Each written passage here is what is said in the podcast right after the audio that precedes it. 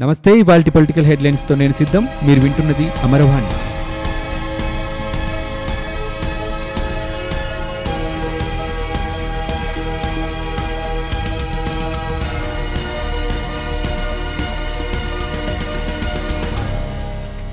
ఆంధ్రప్రదేశ్ ఆర్థిక పరిస్థితిపై రాష్ట్ర ప్రభుత్వం శ్వేతపత్రం విడుదల చేసింది. ఆర్థిక మంత్రి బుగ్గన రాజేంద్రనాథ్ రెడ్డి బుధవారం శ్వేతపత్రం విడుదల చేశారు. ఈ సందర్భంగా ఆయన మీడియాతో మాట్లాడుతూ రెండు వేల నాలుగు రెండు వేల తొమ్మిదిలో మాత్రమే ఆంధ్రప్రదేశ్ అన్ని రకాలుగా వృద్ధి చెందిందని ఆ కాలంలో పన్నెండు శాతం వృద్ధి ఉందని అన్నారు. ఆంధ్రప్రదేశ్కు రెండు వేల పద్నాలుగు నుంచి రెండు వేల పంతొమ్మిది మధ్య ఎంతో కష్టకాలం గడిచిందని చెప్పారు. మనం వద్దనుకున్న విభజన జరిగిందని పాలన కూడా ప్రజలు అనుకున్నట్లుగా జరగలేదని చెప్పారు. వ్యవసాయంలో పురోగతి లేదని మత్స్య పశు పరిశ్రమ అభివృద్ధిని వ్యవసాయ అభివృద్ధిలో కలిపి చూపించారని చెప్పారు. ఇలాంటి పద్ధతి గతంలో ఎప్పుడూ లేదని వ్యవసాయ రంగంలో అద్భుతమైన పురోగతి జరిగిందనేది అవాస్తవమన్నారు. గత ఐదేళ్ళలో వ్యవసాయ రంగంలో పురోగతి లేదని ఏ రంగం చూసినా ఇదే పరిస్థితి అని ఆయన చెప్పారు. గత ఐదేళ్ళలో పెద్ద ఎత్తున అప్పులు చేశారని మౌలిక రంగాల్లో ఎక్కువ పెట్టుబడులు పెట్టలేదని బుగ్గన అన్నారు. గత ప్రభుత్వం ఎఫ్ఆర్బిఎం పరిమితిని దాటి అప్పులు చేసిందని చెప్పారు. తెలంగాణకు వచ్చినట్టు మనకు పన్ను ద్వారా ఆదాయం రాలేదని బుగ్గన అన్నారు. రాజధాని అమరావతి నిర్మాణానికి ప్రపంచ బ్యాంకు రుణంపై దాదాపు ఆశలు వదులుకున్నట్లుగా కనిపిస్తోంది. రాజధానికి రుణం ఇవ్వాలంటే పూర్తిస్థాయి తనిఖీ నిర్వహించాల్సిందేనని ఆ బ్యాంక్ ఇన్స్పెక్షన్ ప్యానెల్ తాజాగా సిఫార్సు చేసింది. తనిఖీకి రాష్ట్ర ప్రభుత్వం అంగీకరిస్తేనే అమరావతికి రుణంపై నిర్ణయం తీసుకుంటామని ప్రపంచ బ్యాంక్ స్పష్టం చేసింది. ఈ మేరకు దాని నుంచి కేంద్ర ప్రభుత్వానికి అక్కడి నుంచి రాష్ట్ర సర్కారుకు సమాచారం అందింది. ఈ నెల ఇరవై మూడున ప్రపంచ బ్యాంక్ బోర్డు సమావేశం జరగనుంది. ఆలోగా తమకు ఏ విషయం చెప్పాలని ఆ బ్యాంక్ స్పష్టం చేసింది. ఇందుకు మరికొంత గడువు ఇవ్వాలని కేంద్రం ద్వారా దానికి రాష్ట్ర ప్రభుత్వం లేఖ పంపింది. ఇందుకు ప్రపంచ బ్యాంక్ సమ్మతించే అవకాశం లేదని అమరావతికి రుణం దాదాపుగా రానట్టేనని అధికార వర్గాలు తెలిపాయి. అమరావతిలో ప్రపంచ బ్యాంక్ ఇన్స్పెక్షన్ ప్యానెల్ బృందం తనిఖీకి అనుమతించేందుకు కేంద్రం కూడా సుముఖంగా లేదని సమాచారం. రుణం మంజూరుకు ముందే తనిఖీ వల్ల ఓ కొత్త సంప్రదాయానికి తెరతీసినట్లవుతోందని దేశవ్యాప్తంగా ప్రపంచ బ్యాంక్ ఆర్థిక సహాయంతో ప్రాజెక్టులు చేపడుతూ ఉన్నందున వాటిపై ఇది ప్రతికూల ప్రభావం చూపుతోందన్న అభిప్రాయంతో కేంద్రం ఉన్నట్లు తెలుస్తోంది. ఈ నేపథ్యంలో అమరావతికి ప్రపంచ బ్యాంకు నుంచి రుణం తీసుకోవాలన్న ప్రతిపాదనను విరమించుకోవాలని అవసరమైతే నిధుల సమీకరణకు ప్రత్యామ్నాయ మార్గాల్ని అన్వేషిద్దామని రాష్ట్ర ప్రభుత్వానికి కేంద్రం సూచించినట్లు విశ్వసనీయ వర్గాల సమాచారం. ఆత్మహత్య చేసుకున్న రైతుల కుటుంబాలకు పరిహారాలను పంపిణీ చేయాలని AP CM YS Jaganmohan Reddy అధికారులకు స్పష్టమైన ఆదేశాలు జారీ చేశారు. సోమవారం కలెక్టర్లు ఎస్పీలతో ఆయన వీడియో కాన్ఫరెన్స్ నిర్వహించారు. రెండు వేల పద్నాలుగు రెండు వేల పంతొమ్మిది మధ్యలో ఆత్మహత్య చేసుకున్న అన్నదాతల కుటుంబాలకు వీటిని అందచేయాలని తెలిపారు. ఆ సమయంలో మొత్తం పదిహేను వందల పదమూడు మంది రైతులు బలవన్ మరణానికి పాల్పడినట్లు రికార్డులు చెబుతూ ఉండగా మూడు వందల తొంభై ఒక్క మందికి మాత్రమే పరిహారం ఇచ్చినట్లు గణాంకాలు ఉన్నాయన్నారు. వీటిని చూస్తే గత ప్రభుత్వం ఈ కుటుంబాలకు పరిహారం నిరాకరించినట్లు అర్థమవుతోందని సీఎం పేర్కొన్నారు.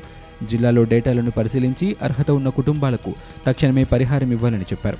ఆత్మహత్య చేసుకున్న రైతుల కుటుంబాల్లో స్థైర్యం నింపాలన్నారు. ఎమ్మెల్యేలతో కలిసి ఈ కార్యక్రమం నిర్వహించాలని సూచించారు.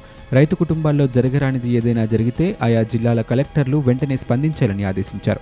స్థానిక ఎమ్మెల్యేతో కలిసి వెళ్ళి ఆ కుటుంబాన్ని పరామర్శించాలన్నారు. ఆత్మహత్య చేసుకున్న రైతులకు ఏడు లక్షల రూపాయల పరిహారం ఇచ్చేలా చట్టం తీసుకొస్తానని సీఎం వెల్లడించారు. విజయవాడ ఎంపీ కేసినేని నాని ట్విట్టర్లో మరోసారి వ్యంగ్యాస్త్రాలు సంధించారు. కేంద్రం మెడలు వంచి రాష్ట్రానికి బడ్జెట్లో ఇరవై ఒక్క కోట్ల రూపాయలను ముఖ్యమంత్రి జగన్ సాధించారని ఆయన ఎద్దేవా చేశారు. ఇంత ఘనత సాధించిన జగన్ ఆయన ఇరవై రెండు మంది ఎంపీలు చాలా చాలా గ్రేట్ అంటూ వ్యంగ్యంగా ట్విట్టర్లో పోస్ట్ చేశారు. ఆంధ్రప్రదేశ్ శాసనసభ బడ్జెట్ సమావేశాల నిర్వహణపై బీఏసీ సమావేశం ముగిసింది. స్పీకర్ తమ్మినేని సీతారాం అధ్యక్షతన జరిగిన ఈ సమావేశానికి ముఖ్యమంత్రి జగన్ తెలుగుదేశం పార్టీ నేత అచ్చెన్నాయుడు తదితరులు హాజరయ్యారు. మొత్తం పద్నాలుగు పని దినాల పాటు సమావేశాలు నిర్వహించాలని నిర్ణయం తీసుకున్నారు. సెలవులతో కలిపి ఈ నెల ముప్పై వరకు అసెంబ్లీ సమావేశాలు జరగనున్నాయి. శాసనసభ సమావేశాలు పదకొండవ తేదీ ఉదయం తొమ్మిది గంటలకు ప్రారంభం కానున్నాయి. అనంతరం పన్నెండవ తేదీన పదకొండు గంటలకు ఆర్థిక మంత్రి బుగ్గన రాజేంద్రనాథ్ రెడ్డి శాసనసభలో బడ్జెట్ను ప్రవేశపెడతారు. అదే రోజు మంత్రి కురసాల కన్నబాబు వ్యవసాయ బడ్జెట్ను కూడా సభ ముందు ఉంచుతారు. ప్రతిసారి అసెంబ్లీ సమావేశాలు ప్రారంభమైన మరుసటి రోజు బీఏసీ సమావేశం నిర్వహిస్తున్నారు. కానీ ఈసారి సంప్రదాయానికి భిన్నంగా ఒక రోజు ముందే నిర్వహించారు. పోలవరం ప్రాజెక్టులో ప్రస్తుత ప్రధాన గుత్తేదారు ట్రాన్స్ ట్రాయ్తో ఒప్పందాన్ని రద్దు చేసి కొత్తగా టెండర్లను పిలవాలని ప్రభుత్వం నియమించిన నిపుణుల కమిటీ సిఫార్సు చేసినట్లు తెలుస్తోంది. ప్రధాన గుత్తేదారుతో ఒప్పందం రద్దయితే ఇక ఉప గుత్తేదారులకు అవకాశం ఉండదని అందువల్ల మొత్తం అన్ని పనులకు కొత్తగా టెండర్లు పిలవాల్సిందేనని సూచించినట్లు సమాచారం. రాష్ట్రంలోని ప్రధాన ప్రాజెక్టుల్లో చోటు చేసుకున్న అవకతవకలు అంచనాల పెంపు నిబంధనల ఉల్లంఘనల వంటి అంశాలపై పరిశీలన జరిపి నివేదిక ఇవ్వాలని కోరుతూ రాష్ట్ర ప్రభుత్వం విశ్రాంత ఇంజనీర్లతో ఒక కమిటీని నియమించిన విషయం తెలిసిందే. తొలుత వీరిని పోలవరం ప్రాజెక్టుపై అధ్యయనం చేసి నివేదిక ఇవ్వాలని కోరింది. దీంతో పోలవరం ప్రాజెక్టుకు రెండు వేల ఐదులో టెండర్లు పిలిచిన నాటి నుంచి చోటు చేసుకున్న అన్ని పరిణామాలపై కమిటీ దృష్టి సారించింది. గత ఐదేళ్ళ పాటు తెలుగుదేశం పార్టీ ప్రభుత్వం కాలంలో తీసుకున్న నిర్ణయాలను ఉత్తర్వులను సమగ్రంగా సమీక్షించింది. Polavaram engineer in chief Venkateswararao chief engineer శ్రీధర్లను committee ప్రశ్నించింది. మొత్తం అన్ని రికార్డులను సమగ్రంగా పరిశీలించిన మీదట ప్రభుత్వానికి కొన్ని సిఫార్సులు చేస్తూ నివేదిక సిద్ధం చేసింది. సీల్డ్ కవర్లో ఉన్న ఈ నివేదికను బుధవారం జలవనరుల శాఖ ప్రత్యేక ప్రధాన కార్యదర్శికి అందజేయనున్నారు. రాష్ట్రంలో శాంతి భద్రతలు అపహాస్యం పాలవుతుంటే కాపాడాల్సిన ప్రభుత్వం పోలీసులు ఏం చేస్తున్నారని మాజీ ముఖ్యమంత్రి తెలుగుదేశం పార్టీ అధినేత చంద్రబాబు నాయుడు ప్రశ్నించారు.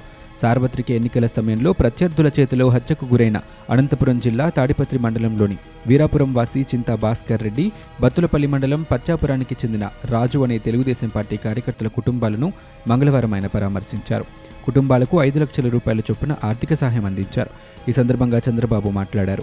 వైకాపా కార్యకర్తలను నాయకులను కట్టడి చేయలేని ముఖ్యమంత్రి శాంతి భద్రతలను ఎలా కాపాడతారని ప్రశ్నించారు. మా కార్యకర్తలపై దాడులకు పాల్పడినా వారికి అన్యాయం చేసినా సహించేది లేదన్నారు.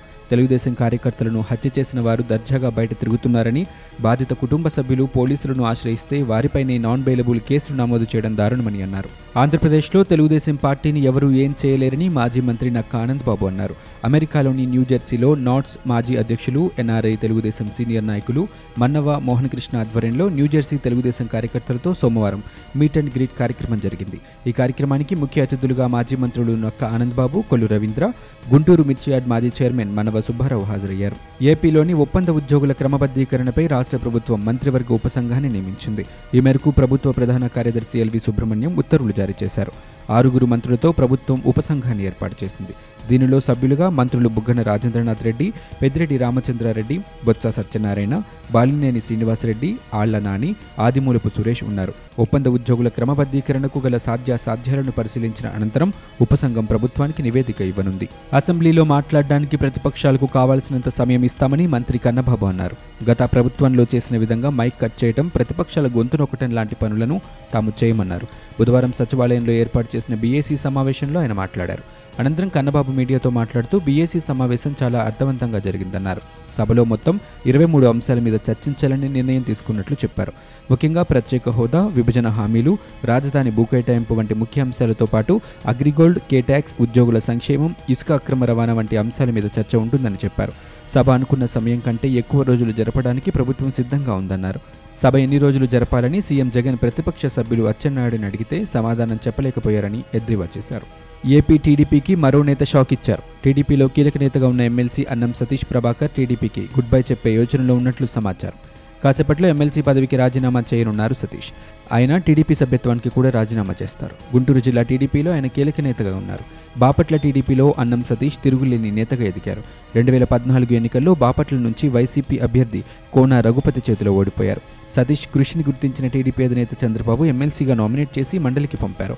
అయితే ఆయన ఇప్పుడు టీడీపీకి ఎమ్మెల్సీ పదవికి రాజీనామా చేయడం జిల్లాలో చర్చనీయాంశమైంది.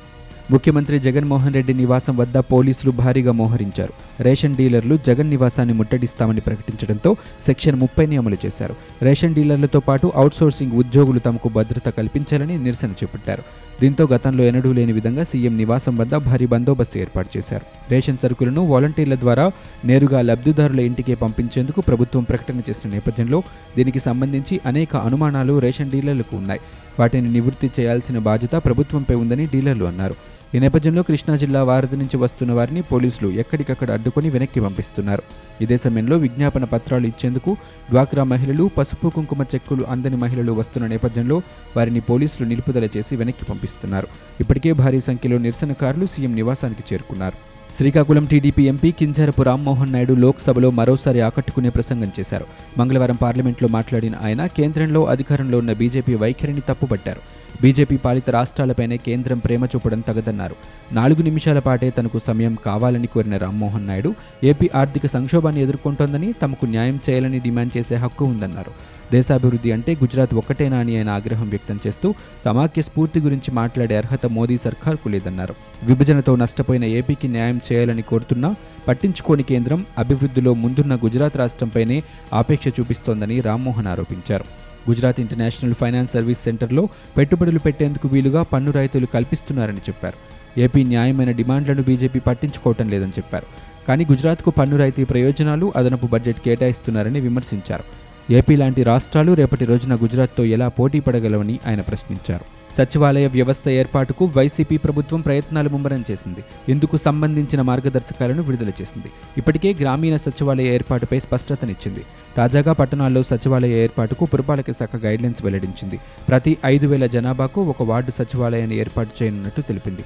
వీటిలో కనీసం నాలుగు వేల నుంచి ఆరు వేల జనాభా ఉండేలా జాగ్రత్తలు తీసుకోవాలని పట్టణాభివృద్ధి శాఖ సూచించింది. ప్రభుత్వ ఆదేశాలపై ఇప్పటికే ఉన్న ప్రతి వార్డుని సచివాలయంగా గుర్తిస్తూనే ఐదు వేల జనాభా తప్పనిసరిని పురపాలక పట్టణాభివృద్ధి శాఖ స్పష్టం చేసింది. తాజా మార్గదర్శకాల ప్రకారం వార్డు కార్యాలయం అంగన్వాడీ పాఠశాల సామాజిక భవనాల్లో ఖాళీ స్థలం అందుబాటులో ఉంటే అలాంటి చోట సచివాలయాల ఏర్పాటు విషయాన్ని పరిశీలిస్తారు. ప్రభుత్వ భవనాలు అందుబాటులో లేని చోట కనీస ధరకు అద్దెకు తీసుకొని వీటిలో సచివాలయాలు నిర్వహించాలి. అవసరమైతే ఒకే చోట రెండు మూడు సచివాలయాల ఏర్పాటు చేయాలి. ప్రభుత్వం నియమిస్తున్న వాలంటీర్లు వార్డు సచివాలయాలకు అనుబంధంగా పనిచేయాలి. వార్డుల్లో ప్రస్తుతం పనిచేసే పురపాలక నగరపాలక సంస్థల రెవెన్యూ అధికారి శానిటరీ ఇన్స్పెక్టర్ సహాయ ఇంజనీర్లు ఇతర సిబ్బంది అంతా దీని పరిధిలోకి వస్తారు. వీరందరినీ సమన్వయం చేసేందుకు జూనియర్ అసిస్టెంట్ అంతకంటే పై స్థాయి ఉద్యోగిని నియమిస్తారు. ఆంధ్రప్రదేశ్ ఎన్నికల్లో ఘోర పరాజయం మూటకట్టుకున్న టీడీపీ కేవలం ఇరవై మూడు మంది సీట్లను మాత్రమే దక్కించుకుంది. అయితే ఎన్నికైన టీడీపీ ఎమ్మెల్యేల్లో కొందరు ఎన్నికను రద్దు చేయాలని కోరుతూ వైసీపీ అభ్యర్థులు పిటిషన్లు దాఖలు చేస్తున్నారు. ఇప్పటికే నిమ్మకాయల చినరాజప్ప కరణం బలరాం మద్దాల గిరిధర్ కింజారపు అచ్చెన్నాయుడు ఎన్నికను సవాలు చేస్తూ వైసీపీ తరపున పోటీ చేసిన అభ్యర్థులు హైకోర్టును ఆశ్రయించారు. తాజాగా మరో టీడీపీ ఎమ్మెల్యే ఎన్నికను సవాలు చేస్తూ వైసీపీ అభ్యర్థి వ్యాజ్యం దాఖలు చేయడం గమనార్హం. కృష్ణా జిల్లా గన్నవరం నుంచి టీడీపీ తరపున ఎమ్మెల్యేగా గెలుపొందిన వల్లభనేని వంశీ ఎన్నికను రద్దు చేయాలని కోరుతూ హైకోర్టులో మంగళవారం ఎన్నికల పిటిషన్ దాఖలైంది. ఇవి ఇప్పటివరకున్న తాజా పొలిటికల్ అప్డేట్స్. మరిన్ని అప్డేట్స్తో మళ్ళీ కలుద్దాం. నమస్తే.